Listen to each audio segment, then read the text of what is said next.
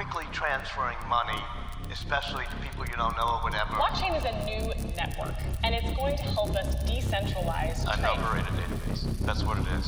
enormous crisis. Yeah, well, and a number the in- first Blockchain is task a was new making network, and it's going to help That's us what. Du lytter til Kryptopia, en podcast om kryptovaluta. Hej og hjertelig velkommen tilbage her til endnu et afsnit på Kryptopia. Mit navn det er Michael Nielsen Søberg, og jeg er vært her på podcasten. Til at starte med, så skal der lyde en stor undskyldning for, at der ikke har været det regelmæssige øh, flow i Kryptobias afsnit. Det beklager jeg. Jeg har haft et lydkort, der øh, simpelthen har valgt at stå af fra dag til anden. Og lige snart jeg fandt ud af det, så prøvede jeg at få et nyt. Men med corona og ja, mangel på, øh, på vareflow, tror jeg, man kalder det, så, øh, så har det været rigtig svært at få fat i det. Men nu har jeg det, og nu kan jeg levere den gode lyd igen. Og det er jeg rigtig glad for, for jeg har nogle rigtig, rigtig spændende afsnit øh, til jer lige om hjørnet her.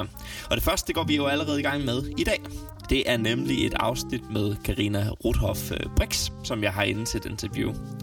Og hvem er Karina, spørger du måske. Det fortæller hun lidt øh, om selv, men, men jeg vil også godt øh, lynhurtigt lige fortælle lidt om, hvem hun er. Hun er CEO for DTU's Learn for Life, og det vil sige, det er DTU's Center for Videreuddannelse. Derudover så er hun uddannet jurist, hun er iværksætter, hun er forfatter, og hun har også øh, haft nogle meget, meget spændende artikler i børsen, som selvfølgelig øh, der ligger link til nede i show notes. Det var egentlig årsagen til, at jeg skrev til Karina, fordi jeg havde læst hendes artikler, blandt andet omkring NFT'er. Hun kan ikke forstå, hvorfor det er, at øh, virksomheder ikke griber den her NFT-chance. Og når vi siger chancer, så mener vi, at der er altså en reel chance for at komme ret billigt ind på NFT-markedet, rimelig omkostningsfrit, og det kan skabe nogle ret store øh, avancer på, øh, på de her NFT'er. Så det er sindssygt spændende, og øh, det har været vildt spændende at have hende ind til et interview, hvor hun kan fortælle lidt mere omkring sin tanker i forhold til blockchain og NFT, og hvor fremtiden ligger i det. Så meget mere vil jeg ikke sige på nuværende tidspunkt, for nu er det altså så længe siden, vi sidst har haft et Kryptopia-afsnit, så vi skal selvfølgelig lige have en markedsopdatering. A number in a database. That's what it is. Ja, der er sket lidt siden. Øhm, hvis vi kigger på skærmen, til, i hvert fald til dem, der følger med på YouTube her, så kan vi se, at øh, det i dag er tirsdag den 26. oktober. Klokken er 16.13, og jeg har taget udgangspunkt i et chart, der hedder fra den 5. august og frem til i dag, den 26. oktober, hvor jeg sidder og optager det her. Vi starter som vi plejer med øh, de fem største udover Tether, som er stablecoin. Den holder en fast pris på 1 dollar, så den gider vi ikke øh, kigge nærmere på. Men vi starter med Bitcoin her. Og øh, vi kan se lige efter jeg øh, havde lavet en markedsopdatering, så faldt den ned til 38.000 dollars. Men siden da, der har den altså ikke dykket. Der er det gået en vej, og øh, ja, hvad skal vi frem til? Vi skal frem til den 8. august, der er vi oppe på 48.000, som er næsten 10.000 dollar mere end det, jeg opdateret på sidste gang. Så dykker den lidt igen hernede, hvad er vi på? Der er den 30. 9. Øh, rammer den lige 41.000 igen, og ellers så er den bare stukket af her i oktober. Lynhurtigt en uge efter, jamen, så er vi oppe på 48.000 igen, og vi har faktisk været helt op at få vores all-time high på 66.000 dollars. Det er fantastisk, og tillykke til alle dem, der holder på bitcoins i øjeblikket. Hvis vi kigger lidt på øh, Ethereums, så ser det også øh, rigtig pænt ud. Der lavede markedsopdatering sidst, der var vi på 3200 dollars cirka. Den har steget lidt, den er faldet lidt, den faldt ned til, hvad er vi på her? Vi er cirka på 2700 dollars. Men i dag, der er en Ethereum altså 4100 55,53 dollars værd. Så tillykke også til alle Ethereum hodlers. Gør hvad I vil, men øh, må ikke, vi skal en lille smule længere. Vi skal kigge lidt på Binance Coin, den faldt også øh, lynhurtigt. Det er nok fordi Bitcoin, den lige valgte at, at tage en svuptur ned der. Men ellers så har det også set øh, rigtig pænt ud det første stykke tid, i hvert fald frem til midt september, omkring den 8. og 9. september her, så begyndte det lige stille at dykke igen. Der kom et, et ret stort øh, kursfald her, lidt større end vi har set på, øh, på de andre også. Og vi var faktisk under de her øh, 324 dollars her lige lynhurtigt øh, omkring den 26. september. Men så gik det altså også den anden vej ret hurtigt. 400 dollars blev ramt øh, 10. i... Øh, nej, undskyld, den 7. oktober. Og ellers så skriver vi per dags dato, at en Binance Coin ligger på 481,82 dollars. Skal vi fat i Cardano, en darling her i, øh, i podcasten. Den lå på 1,38 siden, og øh, meget kort tid efter, der var jeg faktisk ked af, at jeg ikke havde købt op, fordi der rammer den 3 dollars. Så tillykke til alle med Cardano. Den er desværre faldet lidt øh, siden, og i dag der kan du få en Cardano for 2,15 dollars. Og øh, den nummer 5 på, øh, på ja, top 5 øh, market caps, det er Solana, og den har vi ikke talt om før, fordi market capet ikke har været øh, til det. Men den skal vi selvfølgelig have fat i dag, og det er også et chart, der spænder fra den 5. Øh, august og frem til den 26. oktober, hvor jeg sidder og optager det her. Der kan vi se her, at en Solana, den har kostet cirka 35-36 dollars at købe sidst. Jeg lavede en markedsopdatering, og det gik vanvittigt hurtigt lige pludselig. Øh, cirka en måned efter, der kostede en Solana 208 dollars, og i dag, der kan du få en Solana for 203,57 dollars. Så et kæmpe stort tillykke til dem, der holder på deres coins. Hvad der skal ske fremad, det ved øh, de færreste mennesker i hvert fald. Husk, at I inde på Better Trades kan få en indikation i hvert fald, hvor øh, Simon Nielsen han sidder og laver de her fantastiske markedsanalyser hele tiden. Og nu vil jeg ikke trække den meget længere. Vi skal til interviewet sammen med øh, Karina, og jeg håber, I glæder jer lige så meget, som jeg glædede mig, da jeg skulle lave interviewet, fordi hun er simpelthen en af de mest øh, intellektuelle kvinder, jeg nogensinde har snakket med. Inden vi går i gang med det, så skal jeg selvfølgelig huske at sige, at øh, vi tillader os at tale ud fra vores egne og subjektive holdninger og erfaringer. Det er jo derfor meget vigtigt at understrege, at hvis du ønsker at investere i kryptovaluta eller nogle andre investeringer her i livet, så husk altid at lave din egen research. Og med de ord, så vil jeg give ordet videre til Karina. A number in a database. That's what it is. Og velkommen tilbage til endnu et afsnit her i Kryptopia. Mit navn det er Michael Nielsen Søberg, og jeg er vært her på podcasten. I dag der har jeg Karina med, og tusind, tusind tak for, at du vil bruge lidt tid til at komme i Kryptopia og snakke lidt kryptovaluta sammen med mig her. Tak Jeg, jeg har glædet mig rigtig meget, og øh, historien til hvorfor jeg egentlig rigtig gerne vil have dig med i den her podcast, det stammer jo egentlig fra, at du har en artikel i børsen, som jeg læser, lidt omkring NFT'er og blockchains osv., som du mener vil jamen, fuldstændig revolutionere den her øh, økonomiske system, som vi kender det i dag. Øh, men du kommer også allerede med en appel til, at virksomheder bør gribe den bold, der ligger i luften allerede nu, for ellers så bliver det en dyr løsning at komme ind på senere hen. Det skal vi også snakke øh, lidt mere om senere. Men til at starte med, så kunne jeg egentlig godt tænke mig, for dem, der måske ikke lige helt ved, hvem du er og hvad du laver i dag, at du måske lige vil præsentere dig selv. Ja, men øh, det vil jeg rigtig gerne, og tak fordi jeg må være meget. Øhm, Jeg hedder som sagt Karina Rute Frix. Jeg sidder nu i øjeblikket som øh, CEO på det, der hedder DTU Løn for Life, øhm, som er DTU's øh, strategiske center for øh, alt, hvad der er efter videreuddannelse, det vil sige alt omkring livslang læring. Og det er jo i virkeligheden også meget af det, som, som vi kommer til at tale om i dag, forestiller jeg mig, fordi der er noget, et behov for at lære livslangt, når vi snakker om blockchain. Absolut. Og øh, det er jo øh, det er jo ret stort at have dig med herinde, fordi øh, altså du er jo ekstremt veluddannet, ved jeg, og du har jo et rigtig flot job, som vi kan høre her. Hvordan øh, ender man i en, i en stilling hos øh, DTU, som du har nu? Fordi jeg ved jo, du har haft lidt startups og så videre ved, ved siden af. Hvor, hvor ender du henne i, i den rejse på DTU? Jamen, jeg tror egentlig, altså det med startups øh, og iværksætteri har jeg altid haft, også ved siden af, kan man sige, almindelige jobs. Øh, jeg er vokset op i Frankrig med iværksætterforældre, som har rejst rundt, sådan rundt omkring, så det er egentlig altid sådan ligget i blodet. Men øh, er uddannet oprindeligt kan man jord, så jeg troede egentlig, at jeg skulle ind og være altså sådan erhvervsjuristvejen. Øh, ender så øh, efter et par år i det eksisterende med at tænke, det er ikke rigtig noget for mig. Øh, startede nogle caféer op undervejs, da jeg læste også blandt andet en af de største, som ligger på, på CBS også i dag. Så derfor har det altid ligget lidt i, i blodet. Øhm, og så øh, ender jeg på et tidspunkt efter også at have haft øh, konsulentvirksomhed og haft noget import af, øh, hvad hedder sådan noget, øh, faktiske møbler og tingeltangel og julepynt fra den Dominikanske Republik for 20 år siden. Okay. Ender jeg tilbage øh, of all places, men, øh, men ret, øh, en ret fin virksomhed, vi havde på det tidspunkt. Øhm, så ender jeg tilbage i, på CBS, fordi at øh, jeg ser et opslag omkring, øh, hvordan får vi iværksætteri ind på øh, universiteterne i Danmark.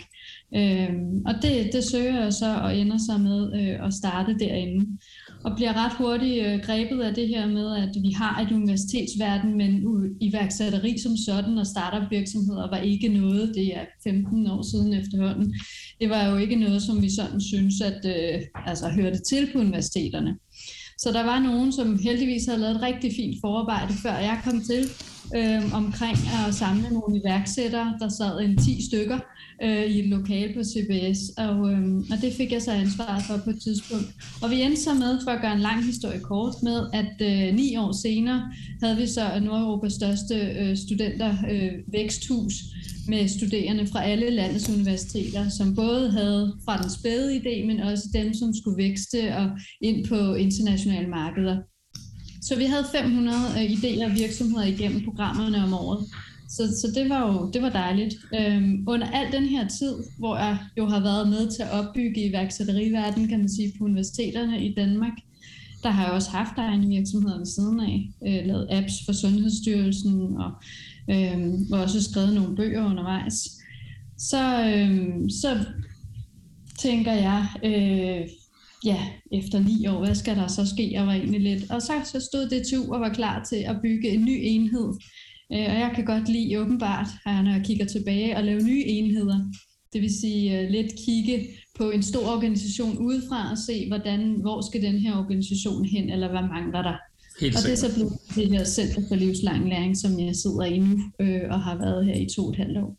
Det lyder så det, vir- virkelig, virkelig spændende. Det gør det. Og det, det er jo dejligt også, øh, fordi jeg kunne også forstå, at det er jo MBA og så videre også, I har igennem øh, i, øh, i Learn for Life. Er det ikke rigtigt? Jo, det er det. Altså, det er MBA, og det er noget, som har eksisteret i nogle af 20 år. En meget anerkendt MMT i Master of Management of Technology, som vi har på DTU. Men det er også rigtig mange andre, altså sådan... Øh, uddannelser for både øh, hvad hedder det, fagspecialister. Øh, vi har Master i Vindenergi, som er en online øh, master, ja. så hvor vi uddanner for hele verden, kan man sige på engelsk. Og vi har inden for alle tænkelige områder, hvad vi har på, på DTU, har vi denne her idé om, at man er ikke færdig med at uddanne sig, når man er færdig som kandidat. Man bliver nødt til at blive ved med at bygge på. Livslang læring. Fantastisk. Livslang læring, præcis, ja. Øh, og, og hvis vi skal finde en rød tråd imellem det her, altså, øh, så er det jo også det her med at have den her grundlæggende nysgerrighed Altså, ja, fordi øh... det vil jeg jo rigtig gerne spørge dig lidt om, fordi øh, det jeg rigtig gerne vil med de her interviews jo, det er jo at finde lidt ud af, hvem er du egentlig til at starte med. Mm. Og hvor, altså du, du starter øh, i, i Frankrig, der er du født og opvokset i en iværksætterfamilie, du får lidt caféer, mens du studerer den her kandidatur og så videre. Og hvor, hvor, altså, hvor er den røde tråd fra alle de ting, vi hører derfra, og så over til kryptovaluta og interessen for blockchains og så videre i dag? Øh, jeg tror, det er, øh, jeg tror, det er evnen, eller den tillærte evne, kan man sige, til hele tiden at kigge på ting fra nye øh, vinkler. Øhm, altså stå i Indien for altså 15 år siden og tænke, de der palmetallerkener der, øh, det er eddermame smart. Det kan vi bruge på festivaler, det kan vi simpelthen bruge så mange steder. Øh, fik også en sending op første gang der, og var jo så i hvert fald bare de der syv år øh, for tidligt på den til, på det tidspunkt, fordi nu kan du jo købe dem i diverse butikker rundt omkring, fordi nu har vi bæredygtighedsbølgen og alt det her. Mm. Men det der med bare at tænke, nå, okay. Og det var faktisk også det der der for nogle år siden, altså, hvor jeg tænkte, altså bitcoin, de bliver ved med at snakke om det, hvad er det egentlig for noget?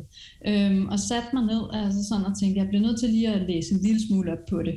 Øh, men slap det også ret hurtigt igen, og det vil jeg bare sige til andre, altså lad være med det, altså fordi selvom det kan virke teknisk til en start, altså så kan alting forklares. Men, men slap det alligevel ikke mere, end at jeg dykkede ned i det så altså et års tid efter. Så det vil sige, at jeg startede omkring en 2016 eller sådan noget med at kigge på Bitcoin blockchain øh, og så fremdeles. Men dykkede så rigtig først ned i det der øh, omkring i, øh, i 17 eller sådan noget, ikke? Ja. Øh, og blev bit af det. Øh, og så tror jeg, at den her altså grundlæggende nysgerrighed til at sige, okay, altså nogle gange, så skal man jo bare heldigvis er vi jo så digitale nu, at hvis man finder nogle gode podcasts, og man finder nogle gode, altså nogle mennesker at følge på YouTube, så er det jo bare at lytte. Mm. Og, og med tiden, så øh, blev jeg i hvert fald grebet af Gud. Altså, der er bare noget virkelig revolutionerende i det her. Hvad nu hvis? Ja. Øh, og jeg tror, at nysgerrigheden for mig altid ligger i, hvad nu hvis? Mm. Øhm, ja, for hvad nu hvis øh, blockchain faktisk bliver det, det helt nye. Det skriver du også lidt om i en af dine artikler.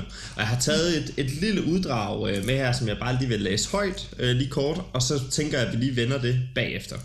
Men du skriver i øh, børsen, at kryptovalutaer vil ændre vores økonomi, penge, organisationer, jura og meget mere. Finansverdenen nedtoner det, og det vil jeg også gøre, hvis jeg sad og så en udvikling komme bulverne, der potentielt kan vende min basale forretningsmodel på hovedet. Nemlig den forretningsmodel, der handler om, at der til alle pengetransaktioner skal være en mellemmand, der i sin egenskab af juridisk enhed kan kontrollere og styre tider, omkostninger, mængder og være den big brother, som de fleste faktisk mere eller mindre øh, formynderisk, øh, finder formynderisk, undskyld. Øh, det er jo utrolig velskrevet, og øh, jeg kunne godt tænke mig at spørge dig lidt mere ind til det her med, tror du, at det bliver sådan en dag? Altså tror du, at blockchain det bliver så stort på et tidspunkt, at vi ikke længere har brug for nogen til at verificere, men at det klarer vi simpelthen decentralt? Det tror jeg øh, til en vis grad. Jeg tror ikke, det sker i morgen. Jeg tror heller ikke, det sker om, om et par år. Men jeg tror, at hvis vi kigger 10 år frem i tiden, så tror jeg, at store dele af det system, som, øh, som vi har nu, øh, er blevet, kan man sige, eller koeksisterer med øh, systemer, der kører på blockchain. Ja. Øhm, og jeg tror, at øh, hele, altså det her med at kigge på, at blockchain er jo en øh, altså sådan en type af teknologi, som kan anvendes i simpelthen så mange forskellige brancher. Mm. Bankverdenen er oplagt, øh, fordi at alle, i hvert fald i, i store dele af verden, har en eller anden forhold til bank. Og i virkeligheden så er den store revolution i blockchain i bankverdenen også alle de mennesker, i Afrika eller Indien, som ikke har adgang til en bank. Ja, altså øh, bank the unbanked, som vi også har snakket om i de tidligere øhm, episoder. Ja, og der hvor man kan sige, at altså, hvorfor er der nogen der, der sidder og øh, skal kvalificere, om der er mennesker, som øh, er gode nok til at få en bankkonto eller ej. Altså den her, øh, altså bank på blockchain gør, at vi kan få hele verden med, og i virkeligheden så kan vi bryde nogle af de der sociale altså sådan, øh, udfordringer, der er rundt omkring i verden. Ja. Så det gør, at vi føler det, og nu skriver jeg formynderisk herhjemme, det er jo et vestligt problem, men det er jo bare et andet problem, man har i resten af verden. Helt sikkert.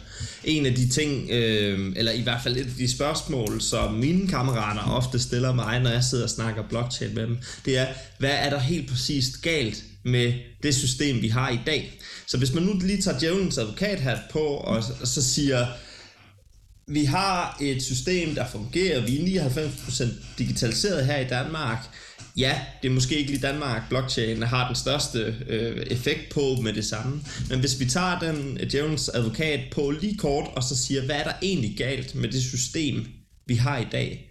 Hvad, hvad, hvad vil du så svare, hvis der var nogen, der stillede dig sådan et spørgsmål? Jamen, jeg synes, der er flere ting galt med det system, vi har i dag. Altså, nu snakker vi uh, bankverden. Uh, jeg synes for det første, at uh, hvis jeg kan, og teknologien kan overføre 50.000 kroner fra min konto til en konto i udlandet på, hvad skal vi sige, 5 minutter, mm. så har jeg bare rigtig svært ved at forstå, at jeg i dagens Danmark kan bede min bank om at overføre dem om torsdagen, og jeg er heldig, hvis de er nået frem onsdagen ugen efter. Mm. Øh, altså i en digital verden, der, der synes jeg bare ikke, det er godt nok. Hvis jeg så skal have det tidligere overført hurtigere, så skal jeg betale ekstra. Øhm, og det, det, det synes jeg, når nu vi har teknologierne, så bør de store banker også følge med der. Og jeg bliver jo ikke betalt for, at banken har mine penge. De er jo trukket fra min konto, de 50.000 fra den tidspunkt af, hvor jeg beder dem om at overføre. Men nogen har mulighed for at tjene penge på dem, eller få renter, eller hvad det er, i de fem dage, hvor at det så, altså inden de går ind på nu den samarbejdspartner, jeg så har i udlandet. Ja. Og det, det synes jeg ikke kan være rigtigt, altså at, at det er jo mine penge, eller det er jo den persons penge, øhm, så synes jeg, det skal gå begge veje. Så forholdet mellem den enkelte person eller den enkelte virksomhed og så de, de store banker øh, er for skævvredet.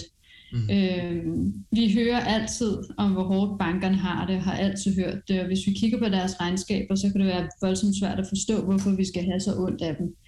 Øh, det er den ene ting af det.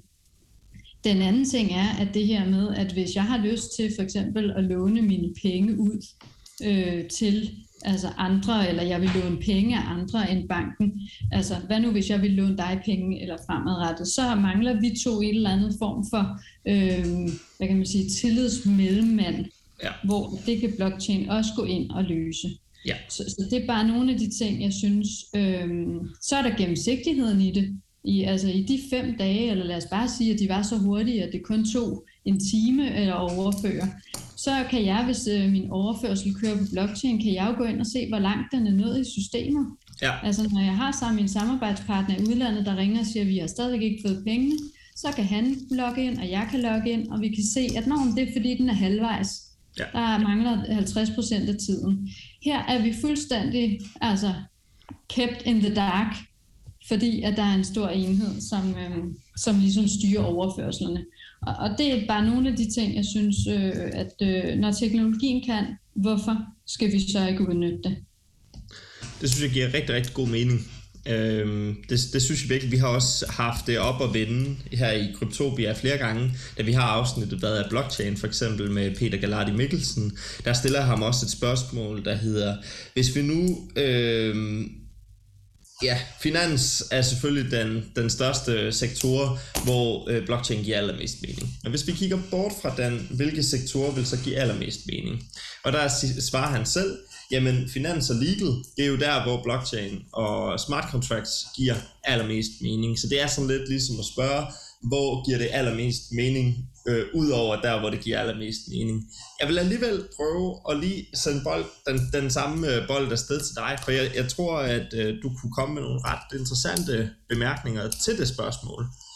Hvis vi kigger bort fra finansverdenen, hvis vi kigger bort fra, fra legal, øh, er vi så ude i noget informationsdeling, hvor blockchain også kan blive revolutionerende, eller hvor tænker du, at der måske kunne være nogle sektorer, hvor vi ser blockchain øh, blomstre? Øh, jeg kan se rigtig mange sektorer, altså, og jeg synes, man skal skelne imellem, om vi snakker privat sektorer, eller om vi snakker for eksempel offentlige sektorer, eller om vi snakker det, vi kalder hybrid-sektorer, hvor det er altså privat-offentligt. Hvis du forestiller dig, at det er privat-offentligt regi, så vil der for eksempel være øh, alle informationer omkring øh, køb og salg af huse, vil så være offentligt tilgængelig, hvor at man real time kan gå ind og se, hvem er det, der har handlet de her huse. Men det vil kun være dig, der har adgang til de specifikke ting omkring det hus, som du ejer. Øhm, så det er den samme blockchain, men vi har forskellige adgang til det, alt efter om vi kommer ud fra, eller om det er personligt oplysninger, der ligger derinde. Øhm, så, så det kan man, altså du, man kan bygge hele ens, altså øhm, øh, hvad hedder det, køb og salg af ejendomme og grunde altså i Danmark eller i hele verden op omkring det.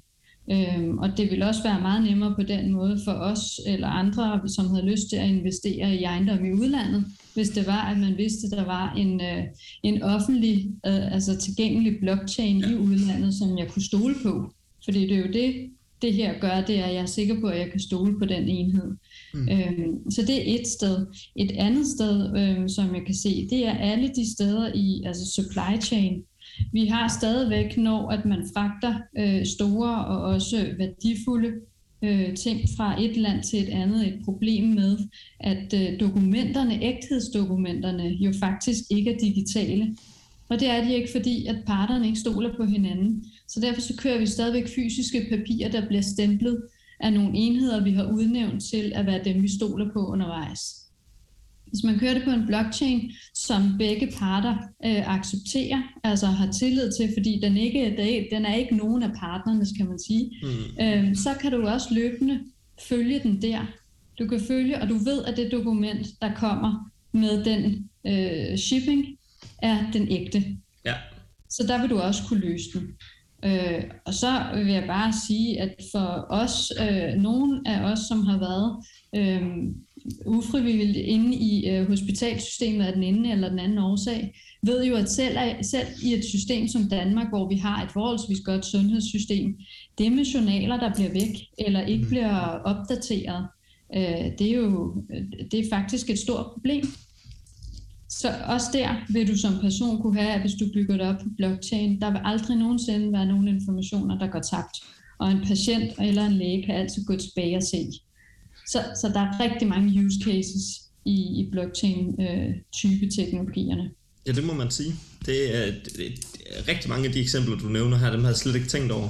Men det giver jo sindssygt god mening. En af de ting, vi også sidder, øh, eller har talt om i tidligere episoder, det er jo blandt andet det her med, med skat, og øh, især for virksomheder kunne man gøre det langt nemmere, ved simpelthen at øh, gå ind og kode mange transaktioner på blockchain, og så lave en smart contract, der i, altså med det samme, du har betalt for en vare, jamen så ligger den sådan set momsen fra, så vi er fuldstændig øh, fri for momsvindel i Danmark. Det var en af de ting, man, man ligesom kunne kigge på, hvor et, altså blockchain herhjemme i Danmark også kunne give, øh, give rigtig god mening. Så jeg synes, det, øh, det giver ekstremt god mening med patientjournaler, hvis man skal tænke lidt med danske øjne, hvordan blockchain kunne have en, en forskel herhjemmefra, så giver det da rigtig god mening. Men øh, inden Men man, kan lige, man kan sige, hvis jeg lige må indskyde ja, der, altså sådan, så er det jo der, hvor jeg synes, at vi er voldsomt bagud, altså sådan i Danmark, hvorfor vi ikke tænker i de baner. Altså vi har altså Afrika, der med dem, som er inde i kryptoverdenen, og Cardano ligesom går ind og siger, nu tager vi 5 millioner øh, afrikanske skolebørn, øh, og så øh, bliver deres uddannelsesplaner lagt op på en blockchain, sådan så at underviserne kan lære hinanden, men de kan også følge børnene, så de ved, hvad er det, det barn god til, og så kan de ligesom følge op. Og hvis man kan gøre det på afrikansk skolesystem, og lægge det op og ligesom være, så bør vi også kunne tænke de muligheder her. Helt sikkert. Æh, helt sikkert. Det giver rigtig, rigtig god mening. Øh, jeg kan ikke lige huske, hvad det var, jeg, jeg var ved at sige før. Det er også okay, fuldstændig meget. Det, det, det skal du også endelig bare gøre, øh, fordi dit input, det var langt mere interessant end mit var. Øh, men rigtig fedt med Cardano, og jeg, jeg tror, at det, øh, jeg rigtig gerne lige vil have vendt, inden vi lige så stille runder af her, det er øh, det, vi har snakket lidt om, øh, inden vi begyndte interviewet her, med at være value investor. Mm. Øh, du skrev til mig, at, at ved at være sådan pre-value investor, så kan man egentlig få en ret god due diligence allerede øh, ret tidligt i kryptomarkedet her og se, jamen, hvad er det for nogle coins. Og du lægger blandt andet også vægt på, at det er ret vigtigt at have den due diligence, så man ikke investerer i projekter, der måske forsvinder om to år for eksempel. Kunne du prøve lige at uddybe det her? Altså, hvordan betegner du dig selv som investor, når du siger value investor? Og hvad mener du helt præcist med, at øh, man har muligheden for at lave en god due diligence? Ja, altså øh, det er jo nok rigtig meget afspejlet af, at øh, mine mange år i iværksætterverdenen herhjemme, øh, og utallige, øh, kan man sige, pitches, øh, jeg sidder også i Innovationsfonden og har siddet der i fem år og set rigtig mange pitches omkring, hvordan vurderer vi, at en virksomhed er værd at investere i? Uanset om det er som privat investor, eller om det er for offentlige midler, som der er i Innovationsfonden. Og der kan jo være mange forskellige ting, men når vi kigger på altså coins eller krypto og går ind på børserne, altså kryptobørserne, så ser man jo en lang række række øh, forkortelser, og nogle er sjovere end andre, og, øh, og nogle fine sådan mærker. Øhm, og det jeg tror, øhm, når du spørger om sådan en value investor, så handler det om for mig øh, at kigge ind i, at der hvor at jeg sætter mine penge, der er der reelt også noget substans bag. Det vil sige, at man skal være meget bevidst omkring, hvad er det, man investerer i? Altså er det en IT eller en digital platform, hvis vi kan kalde det det, som Ethereum, hvor at andre bygger på selve platformen? Eller er det en, øh, en digital app, eller det vil vi kalde en virksomhed, som finder og løser en, laver en virksomhed i virkeligheden, men bygger på blockchain, hvad enten det så er på Ethereum eller noget andet. Så man skal være opmærksom på, hvad det er, man investerer i. Det er den ene ting. Den anden ting er, at det her, og det er jo, kan man sige, den dark side og, og øh, med krypto, det er det, vi kalder meme coins. Altså er det ikke bare en coin, hvor at alle eller mange er blevet enige om, at den har en værdi, men den har faktisk ikke nogen værdi. Altså der er ikke nogen virksomhed bag. De løser ikke et problem. Det er ikke det, jeg vil kalde en værdibaseret, altså sådan en coin. Det er simpelthen bare en, der kunne være væk i morgen, og så er den bare væk. Jeg tror, Frida, hun plejer at referere Dogecoin til, at den, den har ingen use case. Det er det, man kalder en shitcoin. Er den, ja. Præcis. Dogecoins og Shiba og alt, hvad der nu kan komme efter af forskellige, altså meme coins. Øh, det, det eneste værdi, den har, de har i mine øjne, det er, at der er så mange, der får adgang til kryptoverdenen igennem dem, fordi de møder det på TikTok eller andre steder. Så det har faktisk også gjort, at vi har åbnet en ekstra gateway til nogen, som ellers ikke ville komme ind og have fået øh, adgang til kryptoverdenen. Mm. Men jeg synes, når jeg siger det med data, så er det jo, at når man sidder med en startup virksomhed, som ikke har nogen track record inden for salg, eller har ikke har patenter eller et eller andet, så har du faktisk ikke noget at vurdere den virksomhed på, andet end at vi plejer at sige, så vurderer man det ud fra teamet, og man vurderer det ud fra den track record, der er. Det gør man også, og det vil jeg også gøre, når jeg sidder som value investor, gå ind og kigge på den her virksomhed her, som bygger på blockchain. De har en coin eller en token, hvad det nu end kan være. Øh, men hvem er det, der står bag? Hvad er det for et team? Hvad har de lavet før? Øh, hvor kan jeg gå ind og se deres roadmap? Hvor langt er de nået? Har de leveret på det, de skal? Løser de reelt et problem? Øh, alle de her ting har jeg mange flere data på, fordi jeg kan også gå ind og se, hvor meget øh, deres øh, coin er gået op og ned, siden de har været på markedet. Jeg kan se, hvornår de startede. Er de lige startet, eller har de faktisk været også igennem nogle af nedgangstiderne? Øhm, sådan så at det viser, at der er noget robusthed. Øh, og det er jo bare den forretningsmæssige aspekt omkring altså en, en, en blogbaseret virksomhed. Men der er jo lige så meget det tekniske bag. Øh, og der er jo bare, for de fleste i hvert fald, fuldstændig åben og gå ind på GitHub og så se, om man synes, at, øh, at den kode, der ligger, er stærk nok. Øh, eller øh, læne sig op af de eksperter, der findes på området, hvis man ikke selv har den, den faglige viden. Så det er det, jeg mener øh, med at være værdiinvestor, det er at vide, ligesom når du investerer i aktier, hvad er det lige præcis, jeg investerer i, og hvorfor. Øh, giver jo rigtig god mening. Sådan bør man jo basere alle sine investeringer her i livet. Og, det gør man jo, men... ja. Og igen en opfordring til do your own research, som vi altid siger, ikke Præcis. Præcis. Karina, du skal have tusind mange tak for, at du vil bruge lidt tid øh, på at snakke blockchain og, og krypto sammen med mig her i Kryptopia. Øh, al øh, held og lykke fremover, og jeg håber, vi, øh, vi ses igen til et andet afsnit her i Kryptopia. Det håber jeg også. Tak fordi jeg måtte være med. Selvfølgelig. Og have en rigtig god dag. I lige. Hej. Hej. Det var altså interviewet med Karina Ruthoff Brix, CEO for DTU's afdeling Learn for Life. Jeg vil øh, påminde om, der ligger jo en masse gode links nede i min øh, show notes. Der øh, kan du finde alle Karinas artikler, hun har haft i børsen. Og dem vil jeg helt klart anbefale at gå ind og læse, for det er rigtig spændende læsning. Der skal selvfølgelig lyde en kæmpe tak til Karina, fordi hun gider at, at bruge tid på at være med her i podcasten, og en kæmpe gave for alt det, hun har, øh, har opnået og kommer til at opnå lige om lidt. Der er i hvert fald øh, nogle rigtig spændende ting på vej, ved jeg. Så øh, det med at øh, holde øje med hende endnu en gang skrive under tusind tak. Jeg skal også huske at sige uh, tusind tak til Radio 4 for hjælp og sparring til, uh, til podcasten her, som del af deres Talent Lab. Så er det rigtig dejligt at have nogle professionelle hænder der, øh, og øjne, der... Ja, det er jo nok egentlig mest ører, de, øh, de ligger til for at øh, hjælpe mig med at udvikle podcasten. Og har du en podcast, som du godt kunne tænke dig at komme i gang med, så er det bare med at ansøge inde på Radio 4's Talent Lab. Der øh, kan du uploade en demo, og så vil de tage stilling til, om det er noget, øh, de kan bruge. Ellers så øh, er der ikke så meget andet tilbage end at sige en øh, tak for dag. Mit navn det er Michael Nielsen Søberg. Vi ses på månen. Du lytter til Kryptopia, en podcast om kryptovaluta.